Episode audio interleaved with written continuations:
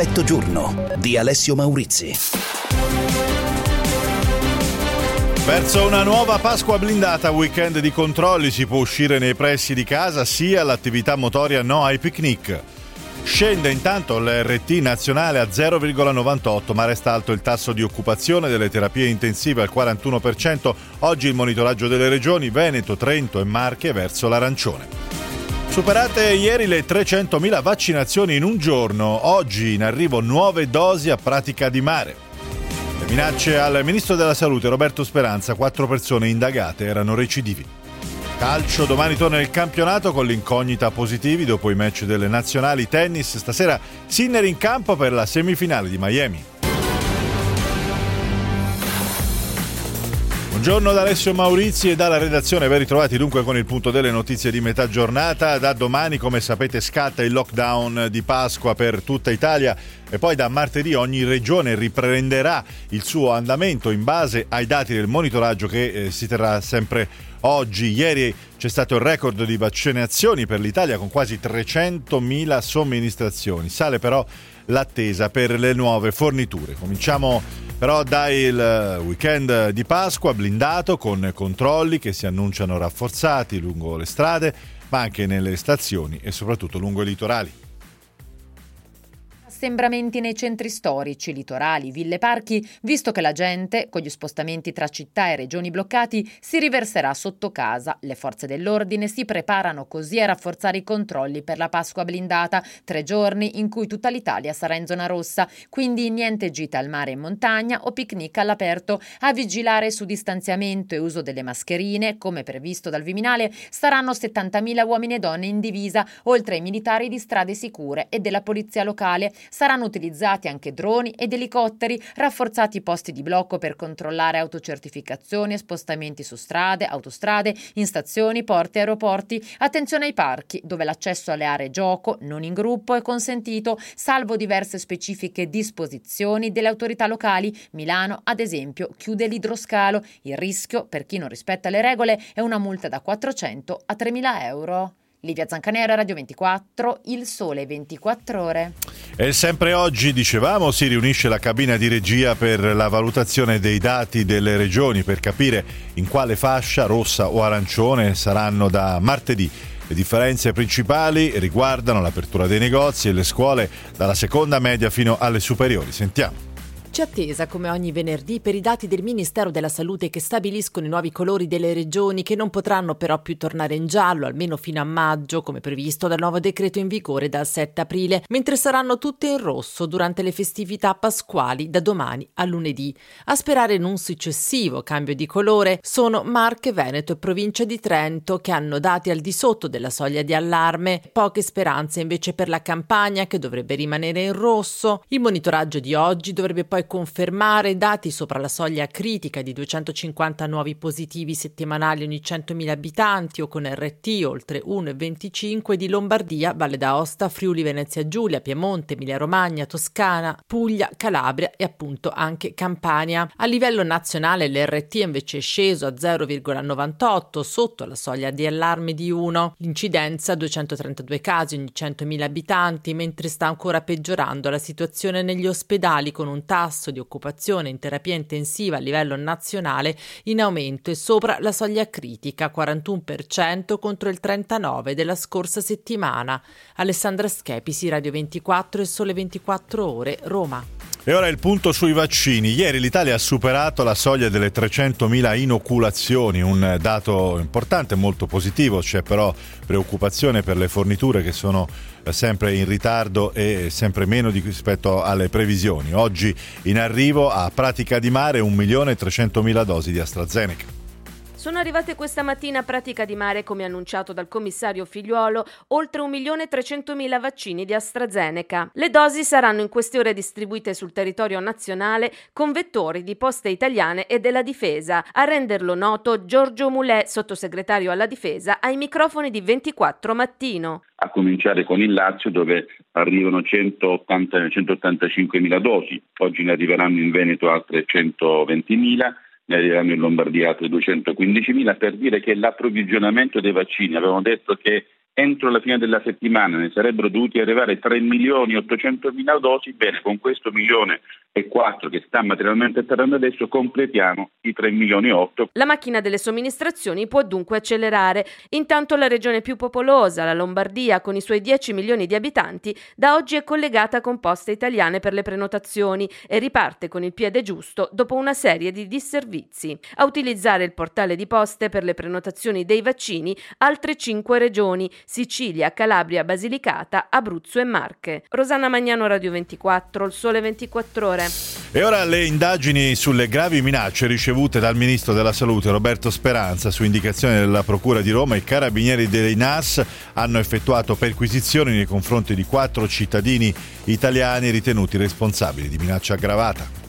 Le mail erano indirizzate direttamente al ministro della Salute Speranza. I mittenti si nascondevano dietro indirizzi gestiti da server ubicati in paesi extraeuropei. Nei messaggi inviati a più riprese tra ottobre e gennaio, minacce di morte e pure intimidazioni nei confronti dei familiari come ritorsione per le misure restrittive adottate dal governo per fronteggiare l'emergenza sanitaria. Grazie all'utilizzo di particolari tecniche investigative telematiche, i carabinieri del NAS sono risaliti agli autori di quelle mail. Sono quattro italiani residenti a Torino, Cagliari, Enna e Varese. Hanno tra i 30 e i 55 anni. I loro nomi erano già noti agli archivi per episodi analoghi. Nei loro confronti è scattata la denuncia per minacce aggravate. Nel corso delle perquisizioni avvenute nelle loro abitazioni, i carabinieri hanno sequestrato computer, tablet e cellulari. Le indagini proseguono per accertare eventuali legami tra i quattro indagati e altre persone in qualche modo coinvolte nella campagna intimidatoria contro il ministro Speranza. Andrea Ferro, Radio 24, il sole 24 ore.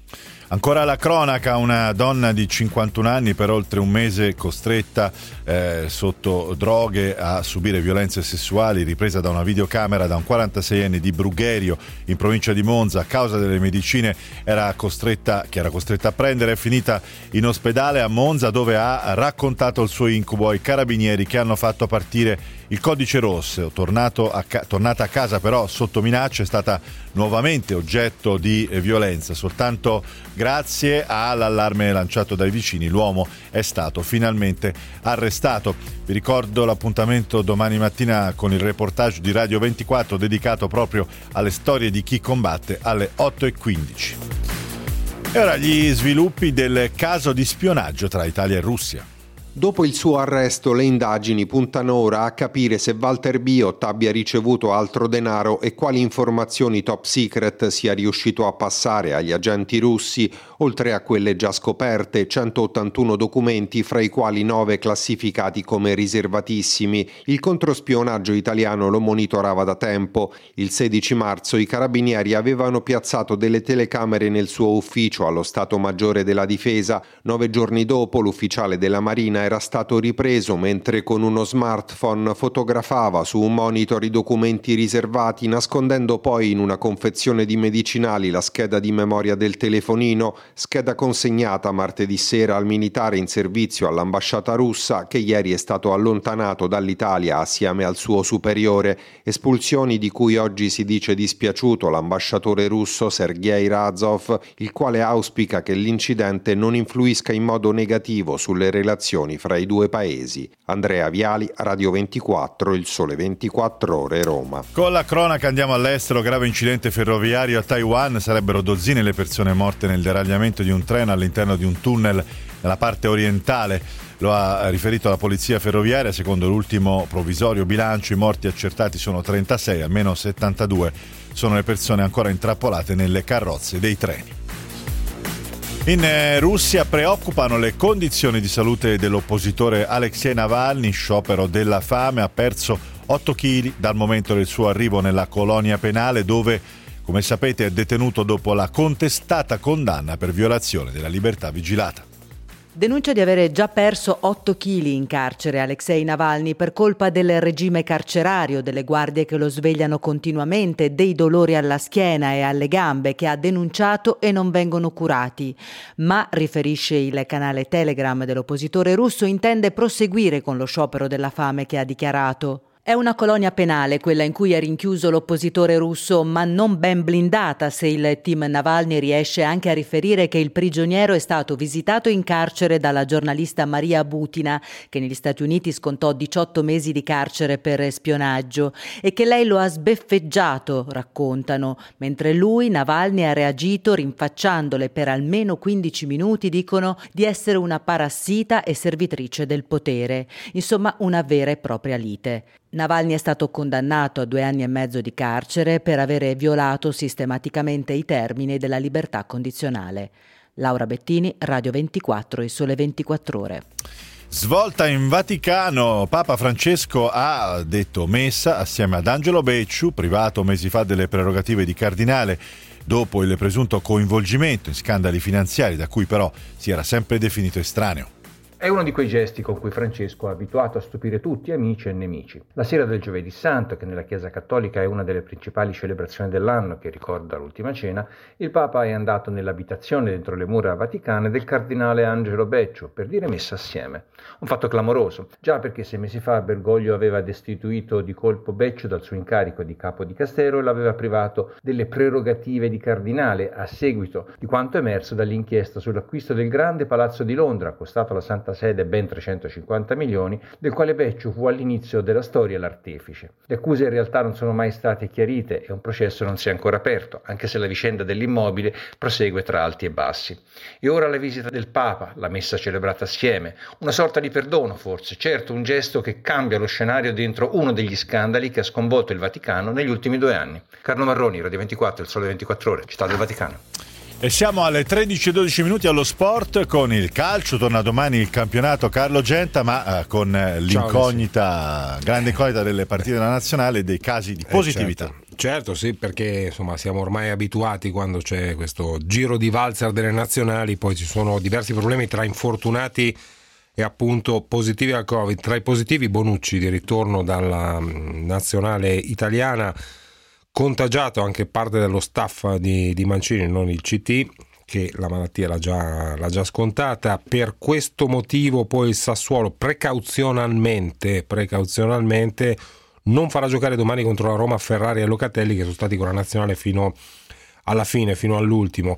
Ma ci sono problemi anche per, uh, per, per chi arriva da, da, altre nazionali diverse da quella italiana come Scesni, portiere della Juventus eh, che è ancora sotto osservazione, incognite per il derby di, di domani sera alle 18, domani pomeriggio alle 18 perché Scesni sotto osservazione, Buffon squalificato e poi sempre in questo contesto c'è l'affair eh, McKenny Arthur eh, Di Bala che si sono aggregati con, con, altre persone per una festa a casa di Già. McKenny verranno multati. non proprio. Poi parlerà Pirlo, vedremo se verranno tenuti fuori per un derby. La Juventus non avrà neanche Danilo, pure lui positivo. Un derby che la Juventus affronterà in, in, emergenza. Che pasticcio. Sì. Carlo, cosa fai stasera alle 19? Casino.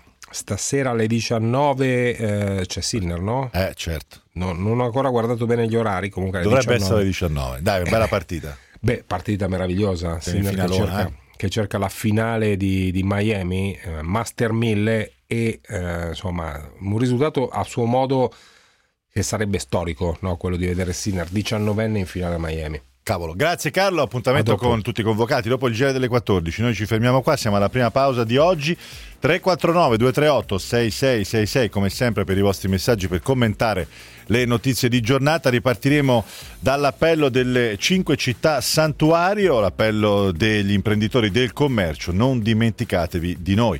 Tra poco.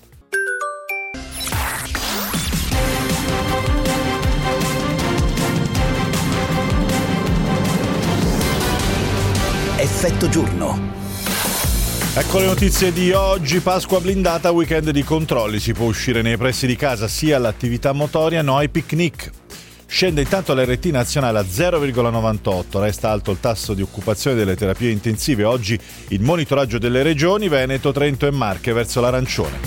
Superate le 300.000 vaccinazioni in un giorno ieri, oggi in arrivo nuove dosi a pratica di mare.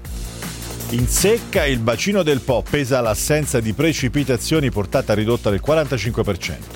Domani sera, venerdì di Pasqua, la protesta delle città santuario da Assisi a Pompei, alle 20 tutti in piazza nel rispetto delle regole per dire non dimenticatevi degli imprenditori del commercio.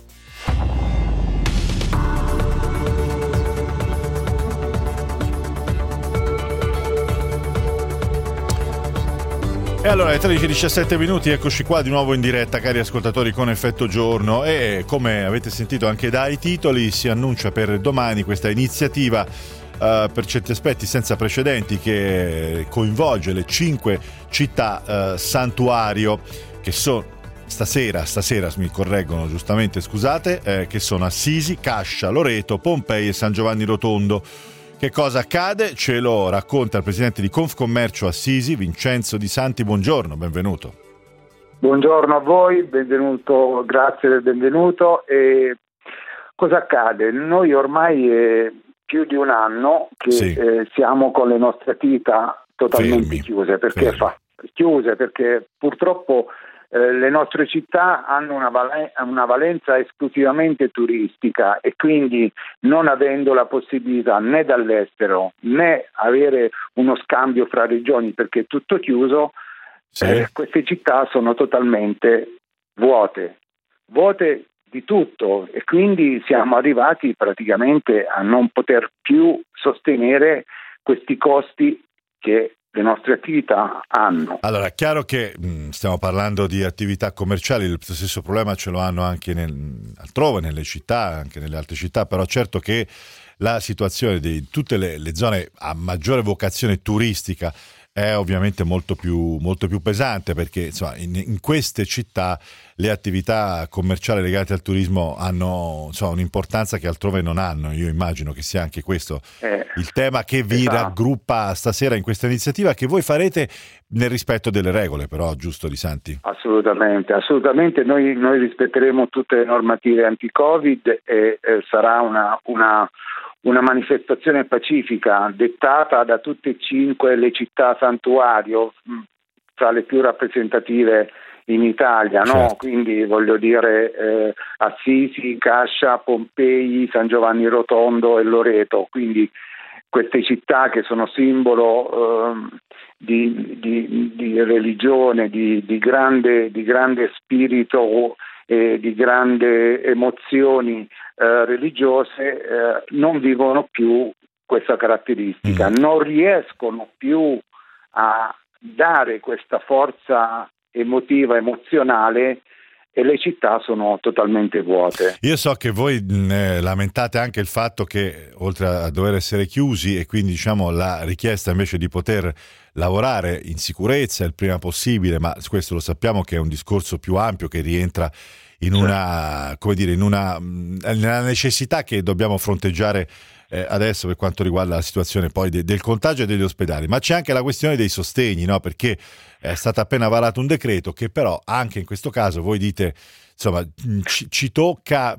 poco marginalmente, ci sfiora ma non ci cambia la situazione minimamente. Così. Di, diciamo, infatti lei ha messo proprio il dito nella piaga, no? eh, il problema è relativamente al, a, al decreto, al decreto legge relativamente al sostegno a fondo perduto per i, per i, per i centri storici e le, e le, città e le città santuario praticamente. Che succede? Innanzitutto questo fondo che è stato stanziato è, è, veramente risibile perché sono solo 10 milioni quindi noi chiediamo assolutamente un incremento di questo fondo assolutamente. E allo stesso tempo di, la nostra richiesta è quella di predisporre la piattaforma del portale dell'Agenzia delle entrate per l'inserimento delle domande, perché questa è un'altra cosa fondamentale. Senza questa non si può fare nulla, quindi noi abbiamo bisogno di questa, di questa, di questa opportunità, perché ribadisco, cioè, noi abbiamo avuto solo i sostegni relativamente al primo lockdown dell'anno scorso, quindi di marzo e di aprile, quindi 600 più 600, poi, mm. poi più null'altro. Senta, quindi le città, sì. Prego. Prego, prego. No, no, eh, le, volevo, Quindi... mh, mm, le volevo, la volevo sollecitare su un altro punto che so che vi sta a cuore, sì. che è questo di Santi, ricordo presidente di Confcommercio Assisi, ma questa è una realtà che vale per tutti i commercianti italiani, perché in questi giorni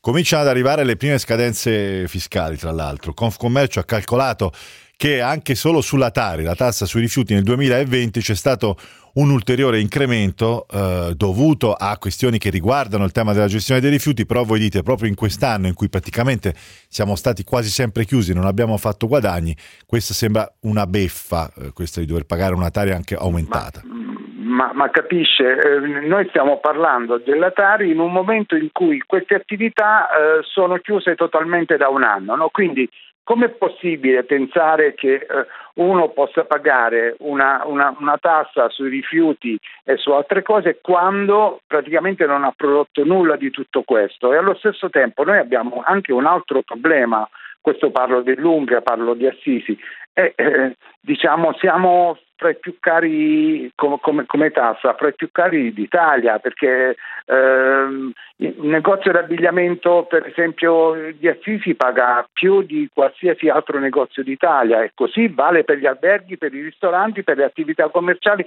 per i negozi di souvenir, che sono i primi ad essere eh, in questa, in questa, maniera e più penalizzati per quanto riguarda il centro storico. Lo stesso vale per i prodotti enogastronomici. Questi campano, vivono solo con la filiera turistica.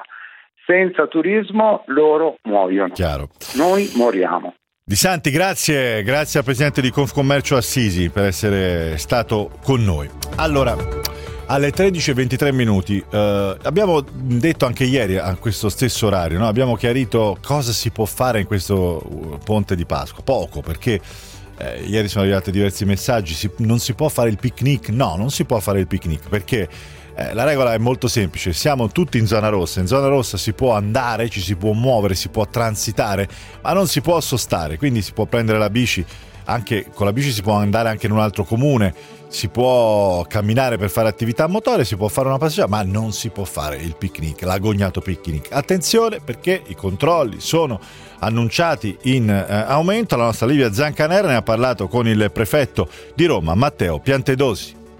E su queste aree che il personale si avvarrà, soprattutto il personale delle polizie locali, di strumenti di, di, di, di, supervisione aerea, diciamo, anche attraverso droni, per avere una cognizione diretta dei luoghi dove poter intervenire in caso di assembramenti. È stato chiuso qualche parco in vista di Pasqua? No, noi guardi, qui sull'area metropolitana di Roma da tempo ci stiamo attenendo a delle modalità per così dire flessibili e dinamiche, piuttosto che chiusure preventive. Fino adesso abbiamo sperimentato il monitoraggio delle zone per delle chiusure flessibili attuate allora quando si dovesse verificare il problema di una eccessiva concentrazione delle persone. Quale sarà l'approccio? Ci sarà più un'opera di convincimento o più multe? Per un operatore che agisce su strada eh, il tema dell'applicazione delle sanzioni può diventare sempre in alcuni casi un, un tema di doverosità dell'applicazione della sanzione, però noi siamo consapevoli che insomma, i cittadini stanno già da tempo dire, soffrendo questo contenimento e che quindi insomma, per cui l'approccio sarà sicuramente quello fondato a stimolare la collaborazione dei cittadini e quindi il convincimento a partire anche dall'opera preventiva di comunicazione che si fa e quindi anche la sollecitazione ad assumere comportamenti che siano conformi alle regole.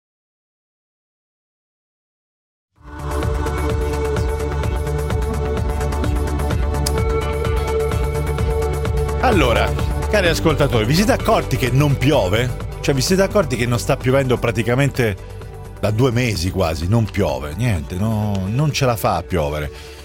Eh, insomma, se ne sono accorti e eh, lo stanno monitorando ora per ora dalle parti del bacino del Po perché sta cominciando a diventare un problema. È con noi Meuccio Berzelli, che è segretario generale dell'autorità eh, di bacino distrettuale. Buongiorno, benvenuto.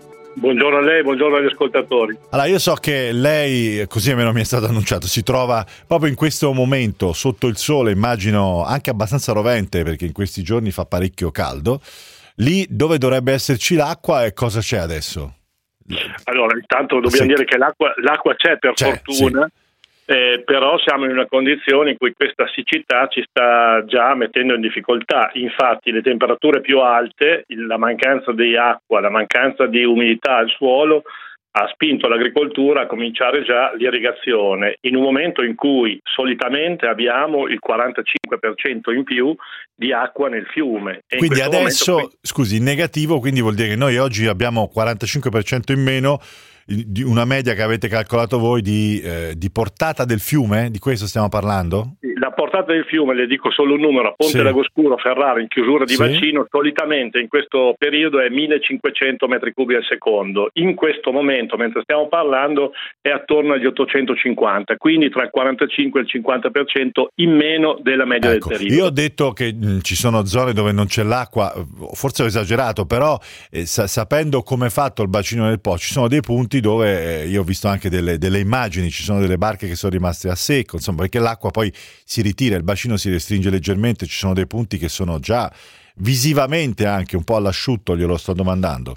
Sì, sì, è già così. Dobbiamo anche dire una cosa, che dal Po preleviamo circa 20 miliardi di metri cubi di acqua eh. e quindi il fiume non è solo il più importante corridoio ecologico, che è già tantissimo, ma anche l'acqua ha anche un valore economico molto forte perché nel distretto del Po realizziamo circa il 40% dell'agricoltura nazionale. Mm. Quindi da una parte la tutela dell'habitat, della biodiversità, dall'altra il valore enorme che l'acqua ha proprio per riuscire a raggiungere la produzione delle nostre coltivazioni. Ecco Berzelli, infatti glielo volevo chiedere, ma glielo chiedo ugualmente, l'ho già un po' chiarito, ma quali sono le conseguenze di questa situazione, diciamo immediate, quelle che potrebbero arrivare se non dovesse piovere?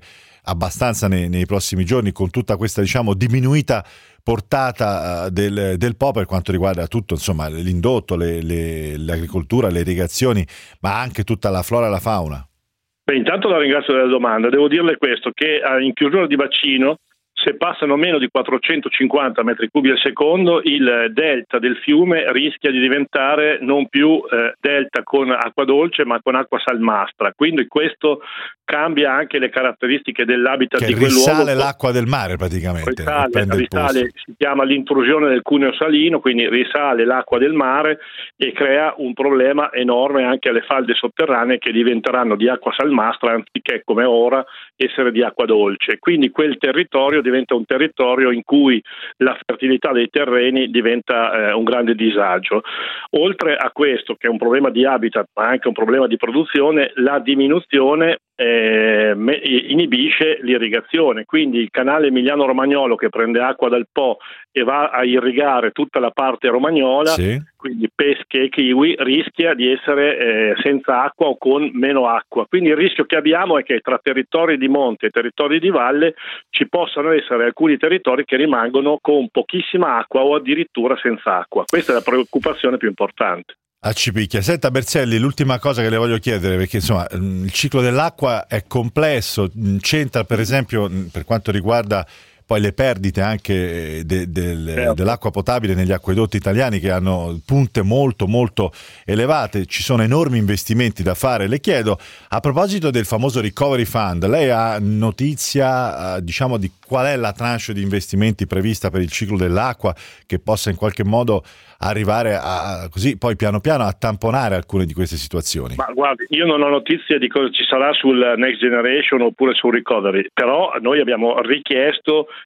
somme molto importanti per realizzare alcune attività che devono essere virtuose proprio nel ciclo dell'acqua. Ad esempio, in alcuni casi dove è strategia ed è necessario realizzarli servono i grandi invasi o le dighe, cioè per trattenere l'acqua quando l'acqua è disponibile e rilasciarla quando poi l'acqua non, non cade, non piove come in questo periodo. Ci sono zone in cui senza l'acqua il deflusso ecologico nel torrente è un deflusso ecologico che mina anche le specie e quindi la fauna e quindi quell'acqua è assolutamente necessaria. Poi ci sono un'altra, un'altra serie di cose da fare, sì. il riuso il riuso dei depuratori, quindi dei reflui delle acque de- depurate, eh, avere, un, avere, un'agricoltura meno idroesigente, eh, okay. mettere, mettere, dei laghetti che possono aiutare quindi le, le operazioni di soccorso irrigue per l'agricoltura e poi avere la, più acqua nei grandi laghi regolati, i due più importanti sono il lago Maggiore e il lago di Garda, che provvedono a essere un grande giacimento, un grande serbatoio quando di quest'acqua ne abbiamo bisogno a valle. Insomma, ha fatto un piccolo elenco di quello che ci sarebbe da fare anche in termini di investimenti, in vista anche dei fondi europei in certo. arrivo. Io la ringrazio Berzelli dell'autorità del bacino del Po, grazie per essere stato con noi. Noi ci fermiamo, facciamo una pausa 13.31, torniamo più tardi tra poco con eh, il numero verde 349 238 6666 per i vostri messaggi e anche Whatsapp per commentare le notizie di oggi. A tra poco.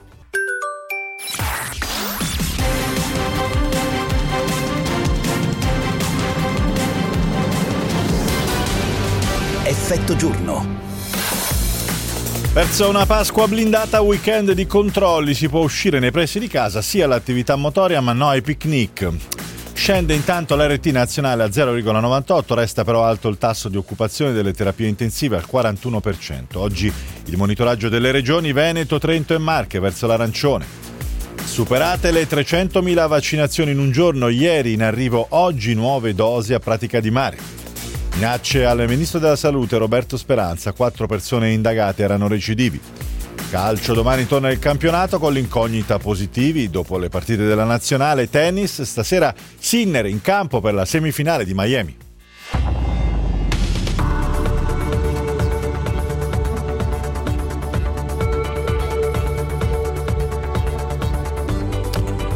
(13.34 minuti, eccoci di nuovo in diretta e allora cari ascoltatori come detto i vostri messaggi a 349 238 6666 sulla questione dell'acqua Uh, c'è chi scrive anche l'industria usa tantissima acqua potabile per il raffreddamento, uno spreco uh, enorme. Poi ancora, uh, per esempio, questo altro ascoltatore Alex dice: Ma quando è che gli agricoltori italiani impareranno dagli israeliani ad usare l'acqua con tecnologie nuove senza sprechi? Al massimo si preparano a piangere miseria e a chiedere sussidi Alex. Beh, sicuramente c'è anche il tema dell'impiego eh, più eh, razionale eh, dell'acqua anche nell'irrigazione. Ci sono sicuramente dei progressi, soprattutto nelle aziende più grandi, quelle più piccole è più difficile installare degli impianti diciamo, tecnologicamente avanzate ai quali lei fa riferimento. Un altro ascoltatore, Fabio, dice chieda per favore perché non sfruttano il periodo per pulire il letto del fiume dai detriti e dai rottami che alla prossima piena faranno da tappo. Giusto, un bel suggerimento. È il momento dell'editoriale del vice direttore del Sole, Alberto Riero. Il punto di Alberto Orioli. Il piano Biden da 2.300 miliardi di dollari per rifare le infrastrutture americane, perché di questo si tratta, è stato accolto con il record da Wall Street, ma anche da qualche critica da parte della corporate America che dovrà pagare più tasse. Perché Biden lo ha detto senza mezze misure, l'aliquota per le tasse sulle società passa dal 21 al 28%, anche se non torna al 35% che era previsto prima delle riforme targate Trump. In questo pacchetto finirà anche la web tax, per la quale l'amministrazione americana ha deciso di abbattere il muro di ostilità che finora ne aveva impedito la realizzazione su scala internazionale e ora il G20 a presidenza italiana intende dare un impulso a questa nuova tassa digitale. Il piano Biden tuttavia va visto anche sotto un'altra luce, mette in campo 620 miliardi per investimenti in trasporti e vie di comunicazione e oltre 100 solo per migliorare la connessione nell'edilizia pubblica. Per il resto la digitalizzazione dell'economia rimane uno dei principali obiettivi strategici della modernizzazione infrastrutturale a stelle strisce e quindi anche il lieve aumento di tasse per le big del web e non solo tornerà indietro come fatturato.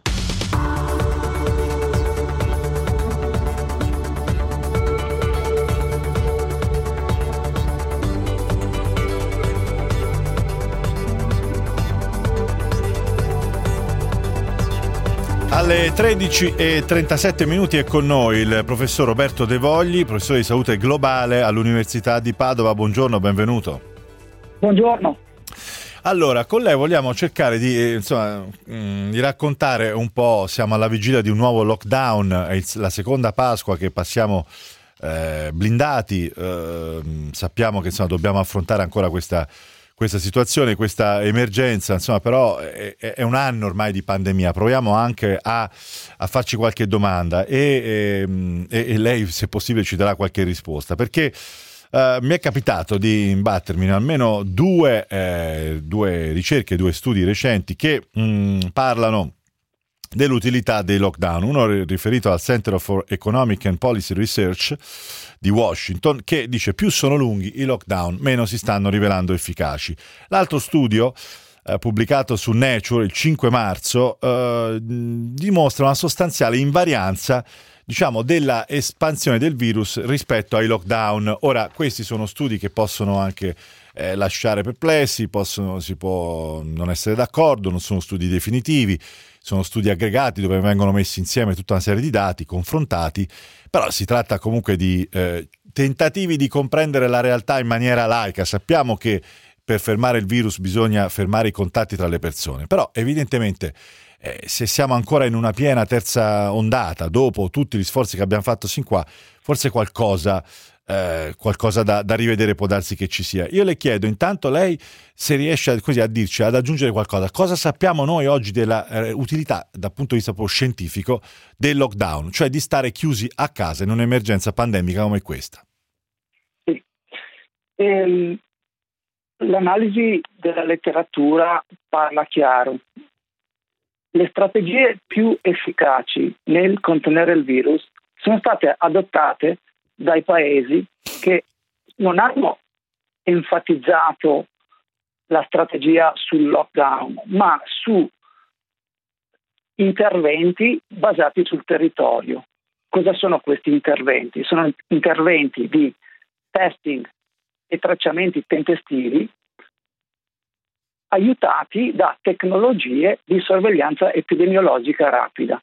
Cioè questi paesi hanno investito in tecnologie, hanno adottato lockdowns tempestivi, sono quelle che io chiamo la, le 4 T, testing, tracciamenti tempestivi con tecnologie. I paesi che hanno adottato queste politiche hanno avuto pochissimi morti e sono riusciti anche a proteggere l'economia. Di quali paesi stiamo parlando? Esatto. Taiwan, eh, che io ogni tanto scherzo, salutate la capolista Taiwan, giusto? Hanno avuto 10 morti, hanno avuto 10 morti Taiwan, sono riusciti a, ad adottare queste strategie ancora prima che l'OMS, diciamo, ehm, facesse degli avvertimenti globali sulla pericolosità del virus. Quindi qual è stato il loro segreto? La tempestività. Hanno adottato strategie efficaci e tempestive come i controlli, ad esempio, dei confini, ehm, già a fine eh, dicembre 2019 Taiwan applicava delle rigorosissime misure di controllo ai confini e eh, quarantena e isolamento per chi arrivava se era contagiato, tamponi sì. a tutti e quindi anche eh, la problematica del lockdown e dei tamponi c'è molta confusione su questo. Alcune persone dicono che il lockdown non funziona, i tamponi non funzionano. I tamponi e il tracciamento sono stati, diciamo, pensati già dall'OMS per aggredire passate pandemie, per contenere focolai, non per cercare di aggredire pandemie fuori controllo. Quindi il tempo è tutto nella strategia Covid. Non stiamo ecco. parlando solo di Taiwan, stiamo parlando anche di Vietnam, anche di altri paesi. Ora, eh, questo esatto. effettivamente, professor, professor, De Vogli, il quale, professor De Vogli, lo ricordo agli ascoltatori, è un, ehm, è un professore che, che, ha un lunghissimo curriculum, ha, eh, conosce le realtà di diversi paesi al mondo, non è un negazionista, stiamo semplicemente cercando di eh, così, di analizzare la realtà eh, dal punto di vista scientifico, la realtà dei dati. Ora, di test, tracciamento e, e tempestività nell'uso anche delle tecnologie si è parlato molto all'inizio della pandemia, poi si è un po' perso le tracce di tutto, di tutto questo effettivamente. Io le chiedo perché nel nostro paese si sono perse le tracce di questa impostazione e se eh, invece queste indicazioni che eh, si ricavano dai paesi che sono stati più virtuosi nella gestione della pandemia, paesi però molto diversi dall'Italia, possono essere pensabili, diciamo, di importarle da noi fatte salve le differenze importanti che ci sono nelle caratteristiche di questi paesi. Cioè noi poss- potremmo comportarci come Taiwan, se no co- cosa possiamo fare adesso di simile a quello? Credo che il nostro paese abbia molte qualità eh, però eh, c'è stata una diciamo, eh, scarsa capacità di ehm, capire che questa pandemia andava combattuta sul territorio. Le nostre strategie, se andiamo a analizzarle nel dettaglio, eh, sono state basate sul aumentare il numero di posti letto in terapia intensiva. Va benissimo perché ovviamente sappiamo bene quanto, quanta sofferenza c'è negli ospedali, certo. però se noi pensiamo alle, ai posti terapia intensiva vuol dire che abbiamo già aizzato bandiera bianca nel combattere il nemico sul territorio. E, e l'altra cosa è che eh, senza questi tracciamenti è come combattere il nemico eh, senza sapere dov'è. occhi eh, chiusi ecco, praticamente. Esattamente, è un nemico invisibile. Perché l'Italia non ha adottato queste strategie? Ovviamente c'è anche da ehm, elencare le attenuanti. L'Italia esempio, è un paese. Esatto, un, alcuni ascoltatori dicono: vabbè, ma Taiwan è un'isola, facile isolare certo. un'isola. Eh. Certo, anche la Nuova Zelanda è un'isola, ci sono ma- molti altri paesi che hanno avuto grande successo nel contenere il Covid che sono isole, ma non tutte le isole hanno fatto bene. Un esempio? Inghilterra. E, ehm, ogni tanto si, si, ci, sono, ci, sono, però delle indubbie attenuanti, la densità di popolazione ad esempio, la, la, posizione geografica, diceva qualcuno, no? l'isola, e ad esempio l'età media. Queste sono tutte attenuanti del nostro paese, però sono attenuanti che dovrebbero essere concettualizzate eh, in ogni caso per far tesoro di queste esperienze. Allora, l'Inghilterra è un'isola, il Giappone ha un'età media superiore alla nostra ed è un caso di successo. E poi per quanto riguarda la densità di popolazione, la correlazione tra eh, mortalità Covid e densità di popolazione è fortissima e molto e positiva. Però se ci inserisco i paesi asiatici che hanno avuto più successo, questa correlazione si riduce di molto perché sì. pensiamo a Singapore che è il paese con più alta densità di popolazione al mondo. Questo, eh, cosa voglio dire io con questo? Voglio dire che nonostante l'Italia abbia delle ovvie, ehm, ovvi fattori di, eh, di, rischio per quanto riguarda eh, la difficoltà di eh, contenere il Covid, eh, può sicuramente adottare queste strategie anche perché eh, Impariamo un po', dobbiamo imparare un po' di più da quello che fanno anche gli altri paesi non solo europei. Senta, professor De Voglio, l'ultima cosa che le voglio chiedere però perché non abbiamo più molto tempo, ma glielo voglio chiedere effettivamente anche per lasciarci con qualche cosa di più ottimistico. I, insomma, i primi dati, l'arma letale lo, è il vaccino, i primi dati ce lo dicono chiaramente. Laddove si è vaccinato, per esempio nelle categorie tipo i sanitari, si sta vedendo che cosa? Un crollo dei contagi, è così?